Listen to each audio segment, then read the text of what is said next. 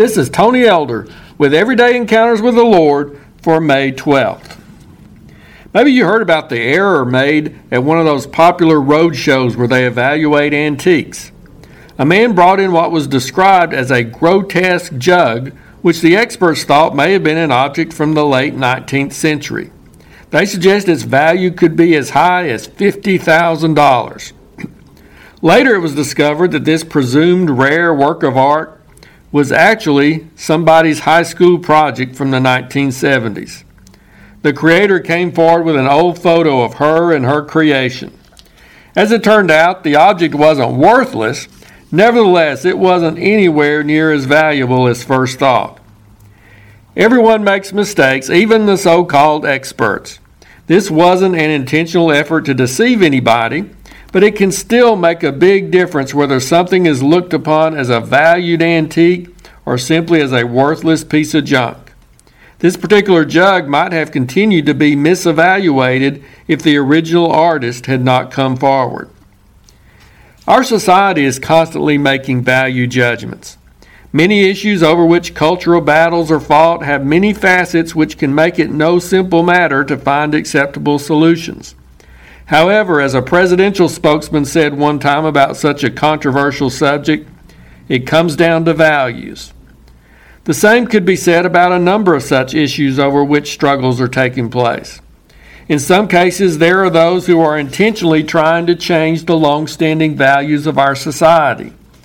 In other instances, people are just going along with a popular view or are basing their evaluation on other subjective factors, such as whatever feels right. In the meantime, the lines are not only being blurred between right and wrong or good and evil, but those values are being turned upside down. The Bible warns in Isaiah 5:20, "Woe to those who call evil good and good evil, who put darkness for light and light for darkness, who put bitter for sweet and sweet for bitter." However, someone will raise the objection, but how can we really know what is good, what is true, and what is right? And this is where we have to go back to the original artist, the creator. He comes forward in the midst of our society of experts who are debating these issues and reminds us of his original and unchanging designs, purposes, and will. If we forsake his evaluation of these matters, we have nothing certain on which to base our beliefs. Concerning the host of issues being debated today, we need to pay attention to the Word of God, along with the confirming testimony of nature, logic, and common sense. Our society is not just in the process of forsaking Christian values, but values of morality and decency which have stood the test of time in various cultures. It's been proven that for a society to ignore or turn away from such values is to its detriment. So, what do we do?